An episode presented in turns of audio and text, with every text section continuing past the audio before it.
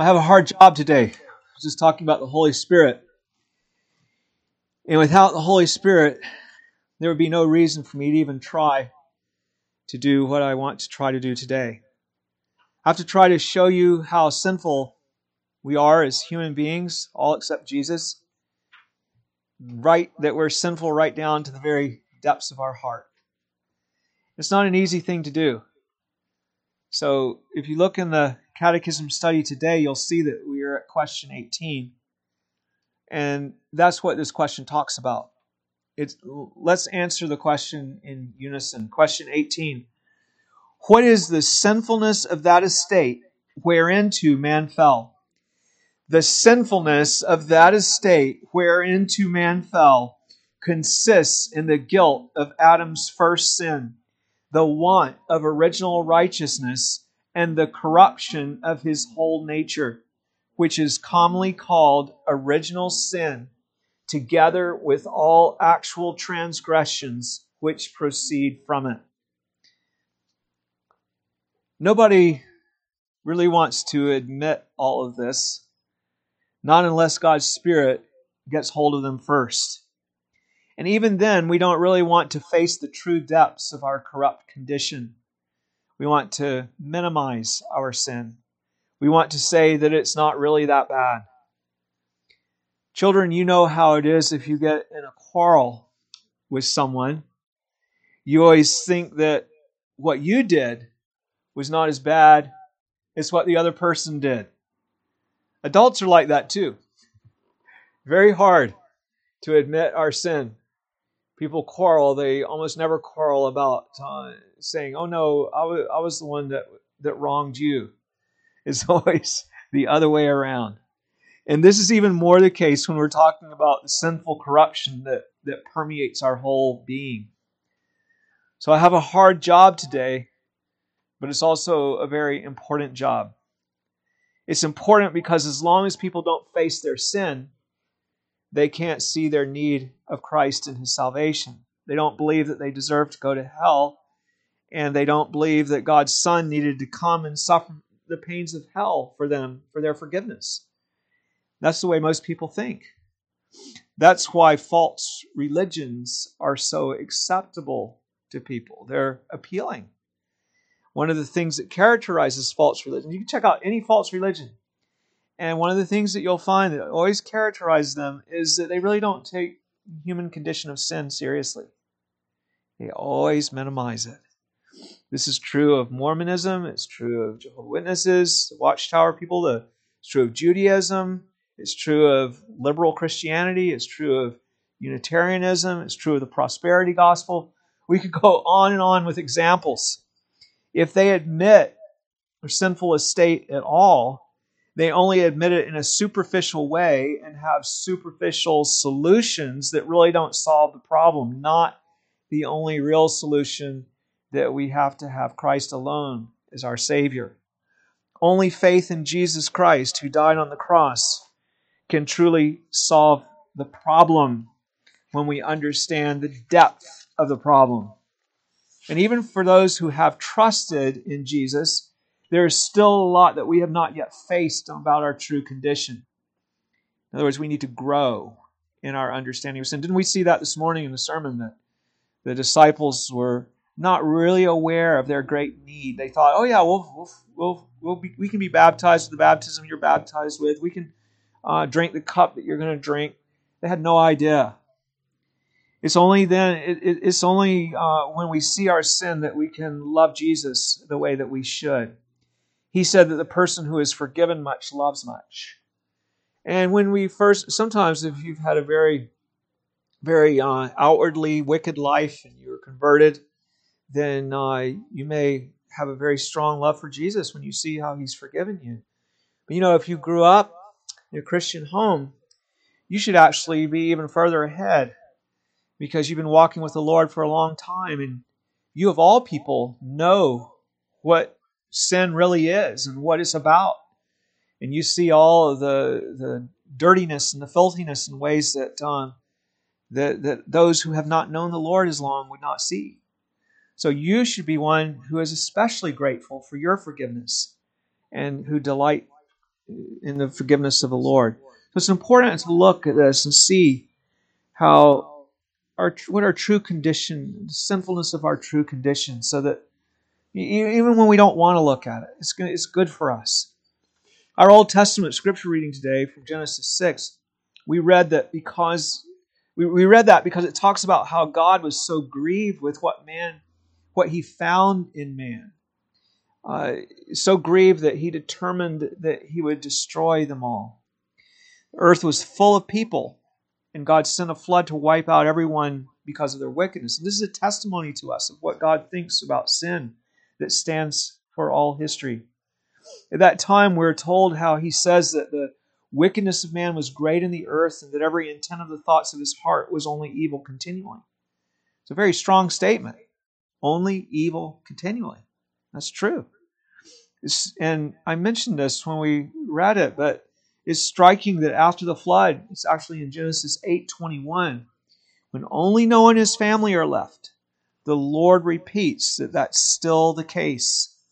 Even our best works are all corrupted by sin. They are not performed with a proper love to God, with a proper love to our neighbor, or even if there is just a, a trace of, and even if there is just a trace of such sin, before our holy God, it's highly offensive.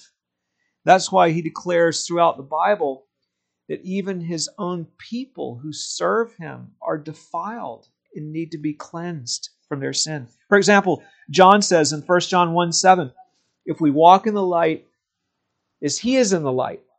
In other words, so you're somebody that's walking in the light. You're not walking in falsehood. You're walking with God in the truth of the gospel, walking in the light. And if you do that, it says the blood of Jesus, his son, cleanses us from all sin. Then why does somebody walking in the light need to be cleansed from their sin? It's because we all have sin that remains in us. For our New Testament scripture reading, I've selected Romans 3, which speaks of how sinful and guilty we are, and how justification or righteousness can only be found in Christ. We can't lift ourselves out of our sin. He has, uh, Paul has just been talking about how Jesus, I mean, how Jews are not righteous just because they have the law. That was a mistake they made. You know, we know the right way, so we're righteous, and all those Gentiles out there are not. No, he's been talking about how that's very misguided for them to think that way. In fact, having the law, they should see all the more their sin than the people of the world do. They should be the ones that are the most humble. But you see, in our pride, we're, we're often not. But uh, it, it, makes it all the more clear when we have the law of, of our great need. So listen as I read to you from God's Word, and we see something of our condition described here Romans 3, beginning in verse 1. What advantage then has the Jew? Or what profit, or what is the profit of circumcision? Much in every way, chiefly because to them were committed the oracles of God, the things that God reveals to us. For what if some did not believe? Will their unbelief make the faithfulness of God without effect? Certainly not. Indeed, let God be true, but every man a liar. As it is written, that you may be justified in your words and may overcome when you are judged. But if our unrighteousness demonstrates the righteousness of God, what shall we say? Is God unjust who inflicts wrath? I speak as a man. Certainly not. For then how will God judge the world? For if the truth of God has increased through my lie to his glory, why am I still judged as a sinner? And why not say, Let us do evil that good may come, as we are slanderously reported, and as some affirm that we say? Their condemnation is just. What then? Are we better than they? You see, he's asking, Are, are we Jews who have the law, are we better than the Gentiles? He says, Not at all. For we have previously charged both Jews and Greeks that they are all under sin. Okay, so he's saying everybody, people in the covenant, people outside the covenant, all under sin. Verse 10 As it is written, there is none righteous, no, not one. There is none who understands, there is none who seeks after God. They have all turned aside, they have together become unprofitable. There is none who does good, no, not one. Their throat is an open tomb. With their tongues they have practiced deceit. The poison of asps is under their lips, whose mouth is full of cursing and bitterness. Their feet are swift to shed blood. Destruction and misery are in their ways, and the way of peace they have not known. There is no fear of God before their eyes. There is no fear of God before their eyes. Now we know that whatever the law says, it says to those who are under the law that every mouth may be stopped and all the world may become guilty before God. So if the law has this sort of condemnation of us, it's speaking to the people that have the law. And that's what it says about them. What does that say about people who don't even know God's law? He's, that all the world may become guilty before God. Verse 20. Therefore, by the deeds of the law, no flesh will be justified in his sight, for by the law is the knowledge of sin.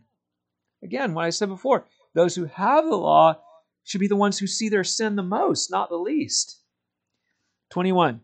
But now the righteousness of God apart from the law is revealed, being witnessed by the law and the prophets, even the righteousness of God through faith in Jesus Christ, to all and on all who believe. For there is no difference.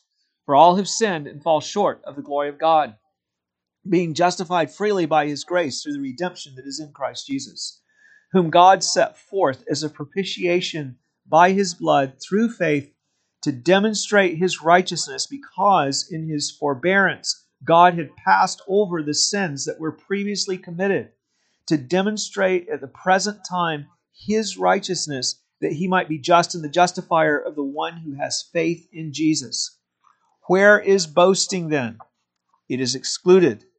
By what law? Of works? No, but by the law of faith. Therefore, we conclude that a man is justified by faith apart from the deeds of the law. Or is he the God of the Jews only? Is he the God is he not also the God of the Gentiles? Yes, of the Gentiles also, since there is one God who will justify the circumcised by faith and the uncircumcised through faith. Do we then make void the law of God through faith? Certainly not. On the contrary, we establish the law. May God bless to us the reading of his holy and infallible word. So you see that sin is such a serious issue that the only way to become righteous is through justification by Jesus Christ. Far from making the law unimportant, this teaches us that living up to the law is absolutely necessary it can't be set aside as a requirement. Since we can't do it by our own works, God has sent Jesus to meet the requirement of the law for us. It's not at all that God decided to set aside the law when he came to save man. Just the opposite. He fully upholds it by sending his son to obey it and to bear all of its penalties that were charged against us. But the main thing I want you to see and note from this passage in connection with today's question is the, the extent to which sin has affected us all that it talks about. Paul speaks of everything from our conduct to our motives. He says that we don't even seek God. So now I want to endeavor with God's help, with the help of His Spirit, to show you what I said I was going to do today the sinfulness of that estate whereunto we are fallen. We'll take up each of the assertions that the Catechism makes. Okay, first of all, our sinful estate includes the guilt of Adam's first sin. We've seen before that we are just as guilty of eating the forbidden fruit as if we had done it ourselves.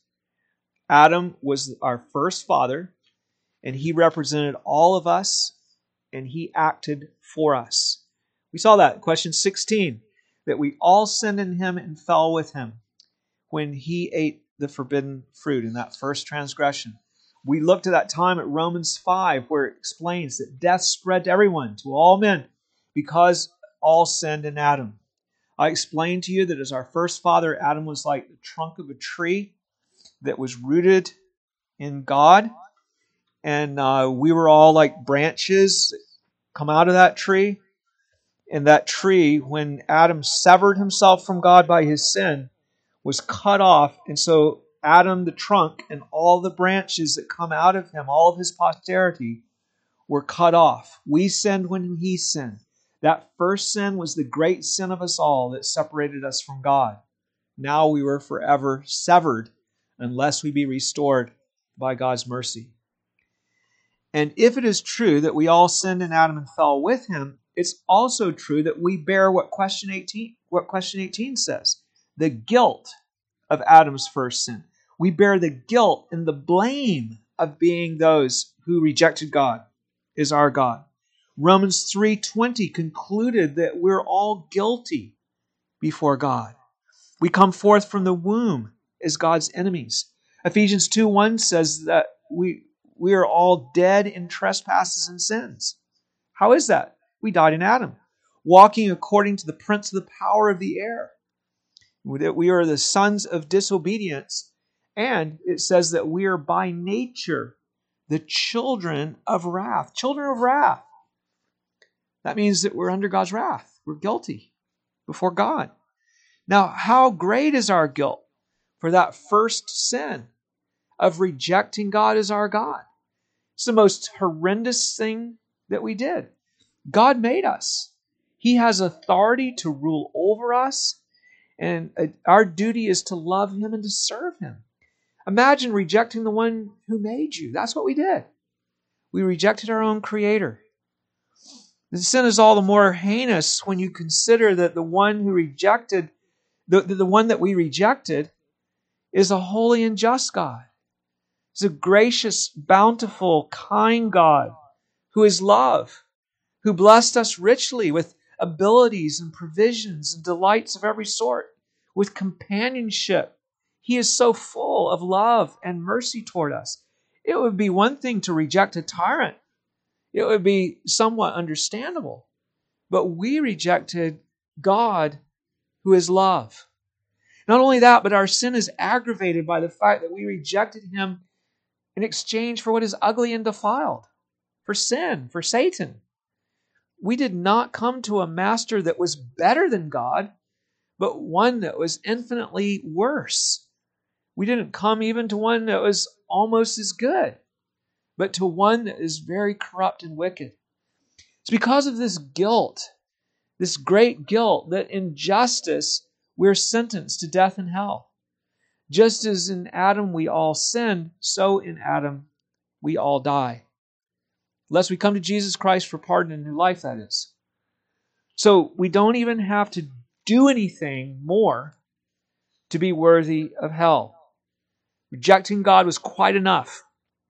You deserve to go to hell before you were even born. We're guilty of original sin.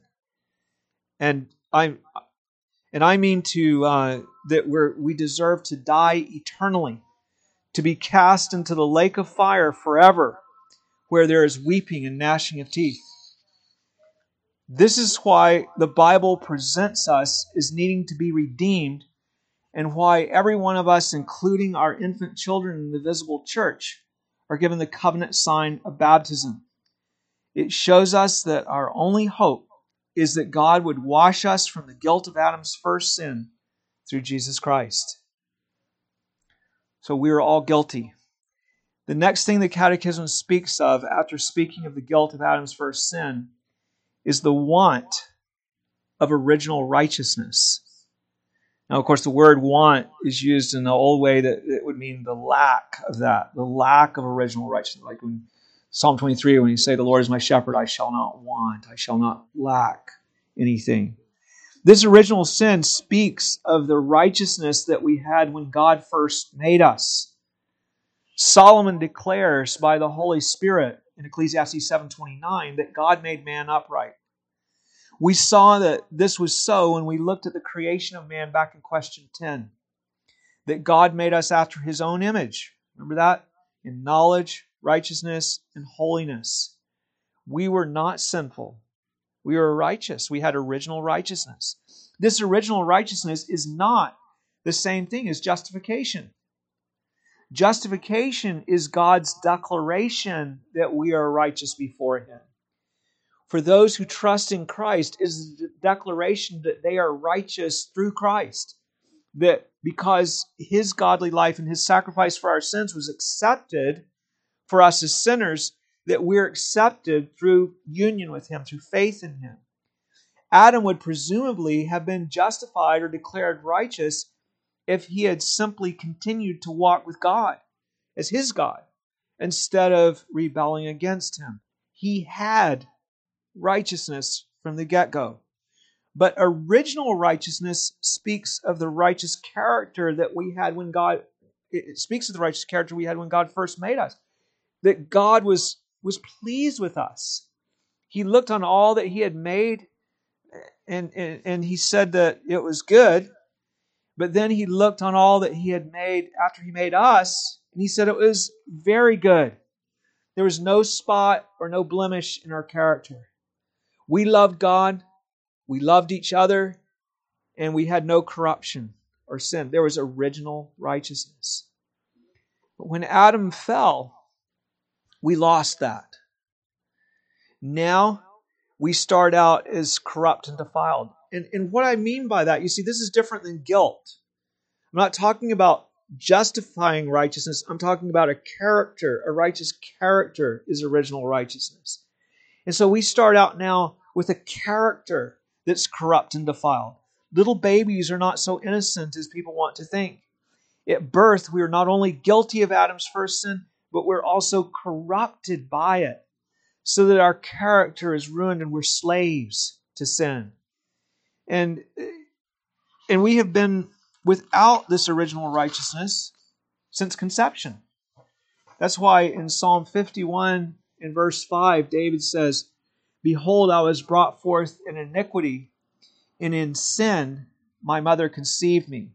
He's not saying that his mother uh, had committed uh, sexual immorality, was fornicating when she uh, conceived him, but he's saying that that tiny, he was a tiny little sinner as soon as he was conceived. That was his character. Romans 3 describes how wretched we all are with this lack of original righteousness. As we saw it, we read it earlier in verses 10 through 16. God speaking the whole human race after the fall says, There is none righteous, no, not one. There's none who understands. There is none who seeks after God. That's our character. They have all turned aside. They have together become unprofitable. There's none who does good, no, not one. Their throat is an open tomb. With their tongues they have practiced deceit. The poison of asps is under their lips, whose mouth is full of cursing and bitterness. Their feet are swift to shed blood. Destruction and misery are in their ways. We went from being upright to being wicked and corrupt. How badly we live, and we don't even see it. We're used to it, we're familiar with it. It's all around us. The catechism goes, on to state how far this corruption spread into each one of us.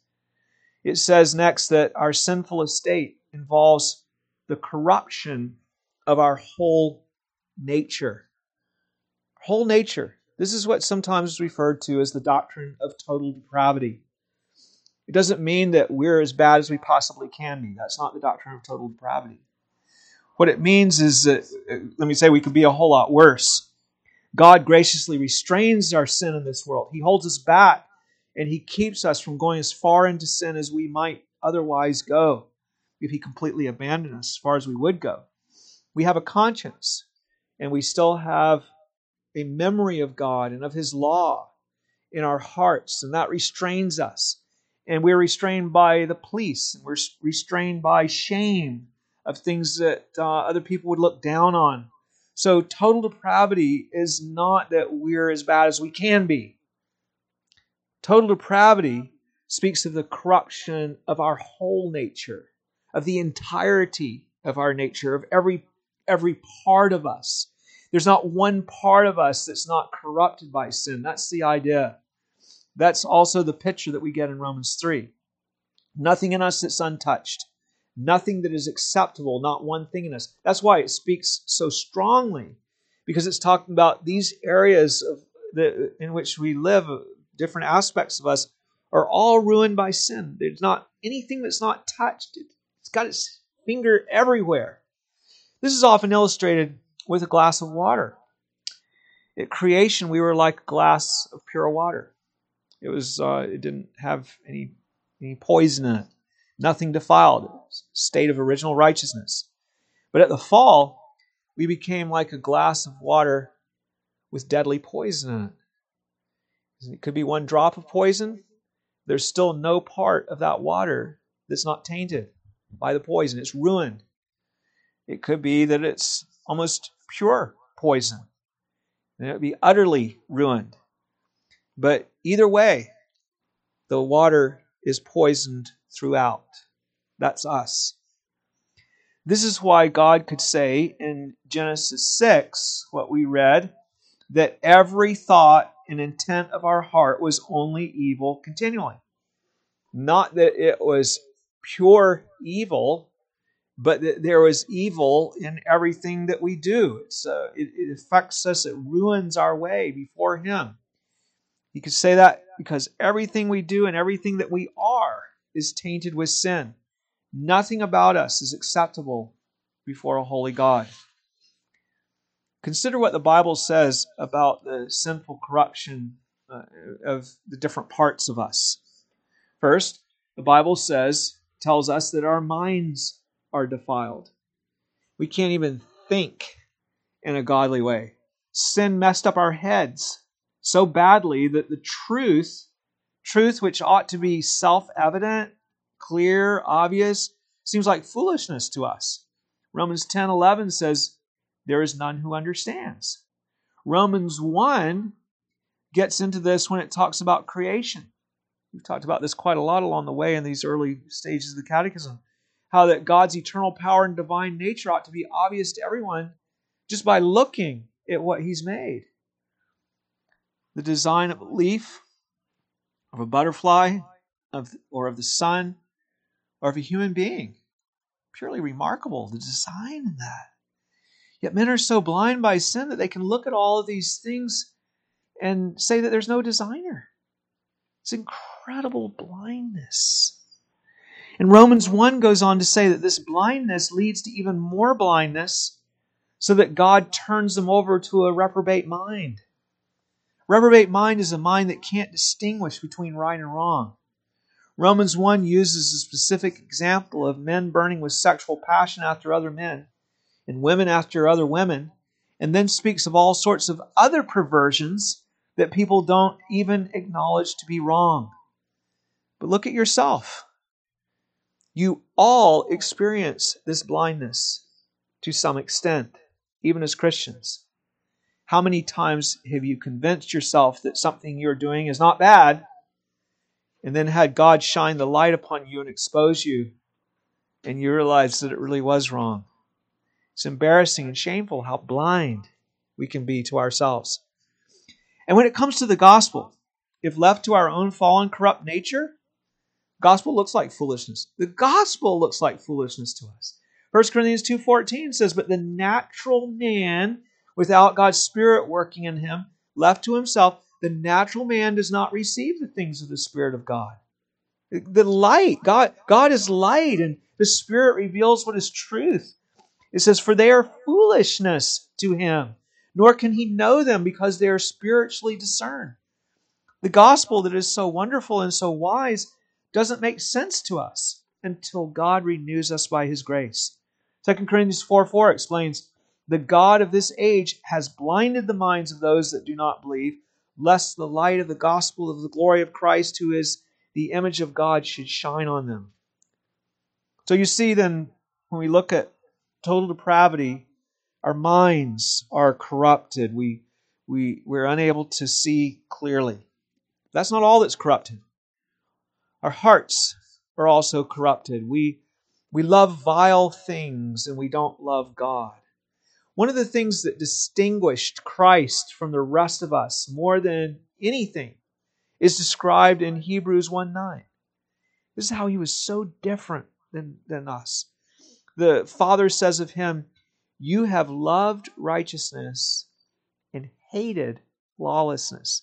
Therefore, God your God has anointed you with the oil of gladness more than your companions. Think about that, that loving, he loved righteousness and hated lawlessness. Our corruption is seen because we have a fondness for wickedness. And we don't love purity and righteousness. We saw this in our Old Testament scripture reading. In 10 of our thoughts of our hearts, only evil continually. God is the one who ought to be loved above all, with all our heart, soul, mind, and strength.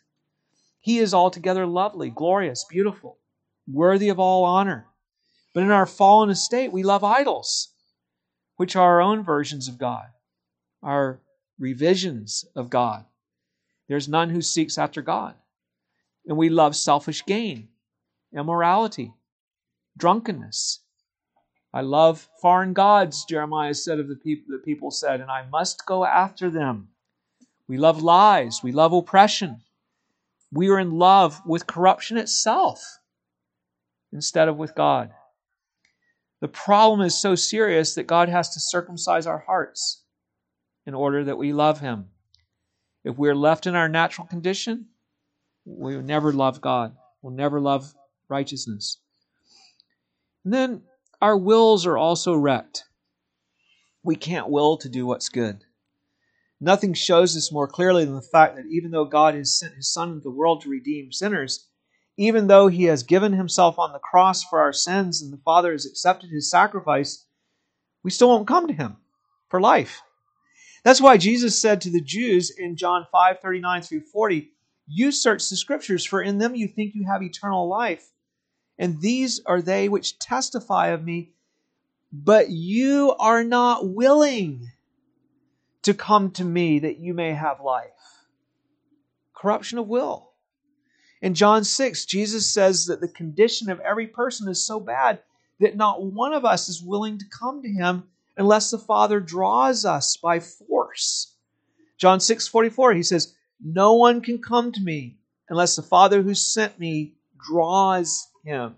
that word draw is not the word where you kind of encourage someone along it's where we drag someone along. It's like a, a, a rope on a horse that pulls a cart behind it.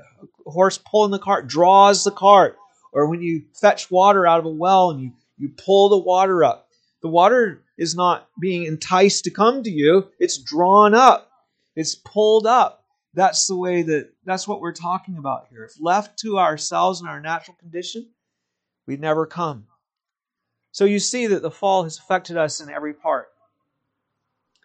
It has left us dead in trespasses and sins. We are spiritually dead, and we can do nothing to raise ourselves to life. As we saw in Romans 3, sin is all through us until Christ delivers us. Now, this sinful condition since the fall is what we are by nature. Now that we are fallen, the man in this sinful estate is called, we mentioned it a couple of times, the natural man. He is said to be in the flesh. This is now what human flesh is. It's something sinful. What natural, what man naturally is. Something sinful. The desires of the flesh he does rather than the desires of the spirit. They're contrary to one another. What we are is contrary to God's call and God's working in the spirit, the desires of the spirit. We're, we were not created this way, but through the fall, this is now our natural condition. It can be confusing to say that it's natural because it can sound like God made us that way, but He didn't. We fell into that, but now it is natural to us all because we are born in sin without original righteousness. So God has turned every member of the human race over to this sinful condition as a punishment for the first sin of rejecting Him as our God. In John 12, 39 through 40, Jesus quotes Isaiah the prophet to explain why so many people rejected him when he came into the world to save. It says, Therefore they could not believe, because Isaiah said again, He, God, has blinded their eyes and hardened their hearts, lest they should see with their eyes, lest they should understand with their hearts and turn, so that I should heal them. Why would God do that? The reason he did that is as a punishment, a punishment we deserve for our sins. That's why we're born in the sinful way that we are, is a punishment for us. The guilt of Adam's first sin, the want of original righteousness, and the corruption of our whole nature is what the Catechism reminds us is original sin. It's commonly called original sin because it goes back to the fall. That's what we're talking about here. And it is from this original sin, we move to the next point that the Catechism gives us about our sin, that uh, all of our actual transgressions proceed or issue or come forth. In other words, the reason you sin is because of original sin, because you're a natural born sinner. That's why you sin. You commit sin because you are wicked through and through. We we mix that up all the time. You know, you'll see someone they go out and they and they murder a bunch of people and then they interview their mother and she says, "Oh, you know, he has a good heart. You know, he has such a good heart." That's not the way it is. The reason we do sinful things is because we have wicked hearts. It's, it's just the opposite. The, the corruption within is what we see on the outside. If anything, it gets covered up on the outside. The scripture is quite clear about that. Jesus explains that all of our sin comes from within us, not from the outside, but from the inside, from the corruption in our hearts. In Mark 7 21 through 23, he says, For from within, out of the heart of men, that corrupt heart, proceed evil thoughts, adulteries, fornications, murders, thefts, covetousness, wickedness, deceit, lewdness, an evil eye, blasphemy, pride, foolishness. All these evil things come from within and defile the man. So it's not that you get around sinful people and then you start doing sinful things. It's true that that happens, but the reason that happens is you learn about cool ways to sin, something you want to do already and you get around people and say, oh, oh, that's great, you know, and you, you join in with what they're doing. We like to turn it the other way around and say that sin comes from the temptations and the and the vile things outside of us. It's true that there are all kinds of temptations from Satan and the world that, that entice us. The reason we give in to them is because we're fallen, because we're vile and corrupt within. We need to face that. See, that's what we don't want to face. We want to say, "Oh, I'm, I'm really good inside. I just I just do bad things sometimes." Romans six describes our acts of sin as presenting our members as instruments of unrighteousness to sin. It's like here you are, and then you you present your your body as an instrument to do evil when you're sinning. That's what you do. We're by nature slaves to sin because we're enslaved to our, our corrupt heart. Romans 6 remind us that, that, that when we have been baptized into Jesus Christ, we have a new master. So it admonishes us, Romans 6, 12 through 13. Therefore, do not let sin reign in your mortal bodies. Don't let it have dominion, that you should obey it in its lust. And do not present your members as instruments of unrighteousness to sin, but present yourselves to God as being alive from the dead, and your members as instruments of righteousness to God. It should help you to fight against sin, to realize that you are serving your old master when you sin. The master that Christ came to set you free from. You cannot go on doing that if you belong to Christ, presenting your members to that old master. You're not you don't belong to that old master anymore. The sins that you commit are called works of the flesh because they come from the sinful nature that you're born with. They are the fruits of what you are by birth a corrupt, sinful creature, cut off from God and from the Spirit of God. The flesh cannot produce anything good. You cannot produce anything but sin apart from the grace of God and the gift of the Holy Spirit. Romans 6:11 Likewise you also reckon yourselves to be dead indeed to sin but alive to God in Christ Jesus our Lord. That old way, that, that sinful heart driving everything, now is replaced by a new master. You need to see the depth of the problem. Your sin is an expression of a corrupt heart that you had since birth. Like David in Psalm 59, you need to confess the depth of your problem when you commit sin. It's not only that you did wrong, it's that you are corrupt from your birth.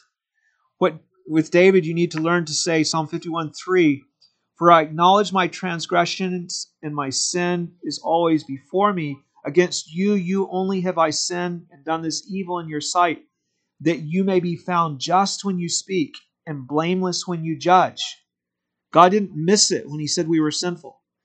Behold, I was brought forth in iniquity, and in sin my mother conceived me. With these words, David admits not only that he has committed sin, but that the reason he committed sin is because he is a sinner. His actual transgression arose out of a wicked heart that he had from birth. That's what you need to acknowledge when you lie or when you use harsh words against your children or when you fail to discipline your children when you should or when you lust or when you when, when your worship is cold and indifferent toward God. It's because of what you are from birth that you do these things. You're not acting out of character, you're acting in character. David recognizes that God requires a complete cleansing, not only of the sins that he has committed, but also of the sin with which he was born of his very nature. Psalm 51 6 says, Behold, you desire truth in the inward parts, not just in the life actions. The Lord requires more than surface cleansing. So, do you see from this how great your sin is? Do you see that you're totally enslaved to it and that you can't free yourself? Do you see that you need to have a deep cleansing? That's what the scripture clearly teaches. So, what can you do? You must come to the Lord Jesus Christ for complete cleansing that he provides. David goes on to anticipate this deep cleansing. Listen to the rest of verse 6. I'll read it to you from the beginning of the verse. Psalm 51 6. Behold, you desire truth in the inward parts, and in the hidden part you will make me to know wisdom. Do you see the hope there? God will make him clean within according to his promise. In verse 7, it goes on Psalm 51 7 Purge me with hyssop, and I shall be clean. They would use hyssop for the baptisms, the cleansings that they had. They dip the hyssop in the water and, and sprinkle the water on the people. And he says, Purge me with hyssop, and I shall be clean. Wash me, and I shall be whiter than snow. Isn't it marvelous? He will be perfectly clean if God cleanses him on the inside as well as the outside. In Romans 6, we're told the source of this deep cleansing. It is our baptism into Jesus Christ. Not just talking about the sign with water, but the cleansing that comes when we're truly baptized by His Spirit, so that we die with Him to sin and we're raised to new life and righteousness. Let me read the encouraging words of Romans 6 3 through 6 to you. Or do you not know that as many of us as were baptized into Christ Jesus were baptized into his death? We were brought into connection with Jesus Christ so that when he died, we died. We were baptized into his death. Therefore, we were buried with him through baptism into death, that just as Christ was raised from the dead by the glory of the Father, even so we also should walk in newness of life. We, we went to the grave with Christ, and then we came up from the grave. In other words, we we die with him when we're converted, and then we're raised with him when we're converted. Verse 5 For if we have been united together in the likeness of his death, certainly we also shall be in the likeness of his resurrection. Knowing this, that our old man was crucified with him, that the body of sin, listen to this, the body of sin might be done away with, that we should no longer be slaves of sin. So it's it's taken away by Christ as the core so that now I can follow him.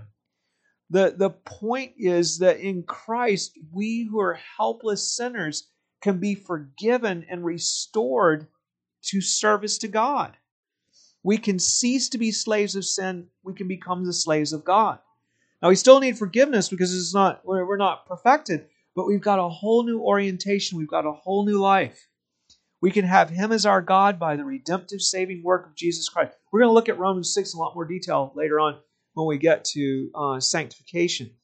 We'll also look at uh, justification in more detail before we get to sanctification, where we see how His righteousness is credited to us. But you see, this is talking more here about how we're changed, our character's changed. That sinful nature that we're, we were born with is changed when we come to Christ so that we can serve God and so that we'll even come and believe the gospel in the first place. Thanks be to God. Let's indeed give thanks. Please stand. Merciful and gracious Father, we thank you that, that you have taken us, Lord, who are so ruined by sin through and through. You know, we had uh, the guilt of Adam's first sin, we had the corruption of our whole nature. We also had the lack of original righteousness and the corruption of our whole nature. And then we have all the sins that that we commit out of that sinful nature, the actual transgressions that we have, the sins that we commit day by day. Father, there's just sin all around. But we thank you that in Jesus Christ, there's a, a turnaround, that, that we're brought into life again. We're restored, we're made whole, and we're able now to serve you. Father, we still have the old man, we still have the flesh that wars against the spirit so that we can't do the things that we want to do. But we thank you, Lord, that we can go forward more and more, and that by your grace that we can we can be overcomers, Lord. We can grow and become more and more like Christ. And we thank you that at the last day that you will bring us to perfection so that we will sin no more. Father, you've been very gracious to us. You did not leave us in our condition that, into which we fell, but you have graciously delivered us. Help us to encourage one another and Father, help us not to shy away from acknowledging the true depth of the problem. The church has become very, very weak in spreading the gospel because we don't want to offend people. We don't want to tell them the true condition that they're in of sin. People object to that. They say it's terrible and that it's not right and that they don't want to believe that. They can't believe that. But Father, truly, this is what people need to understand in order that they might see why Jesus even came at all to give his life a ransom for us.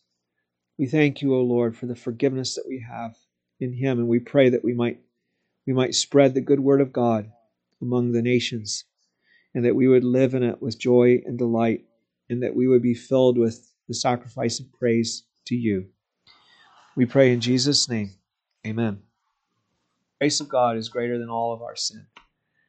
Now receive then the blessing of the God who is so gracious.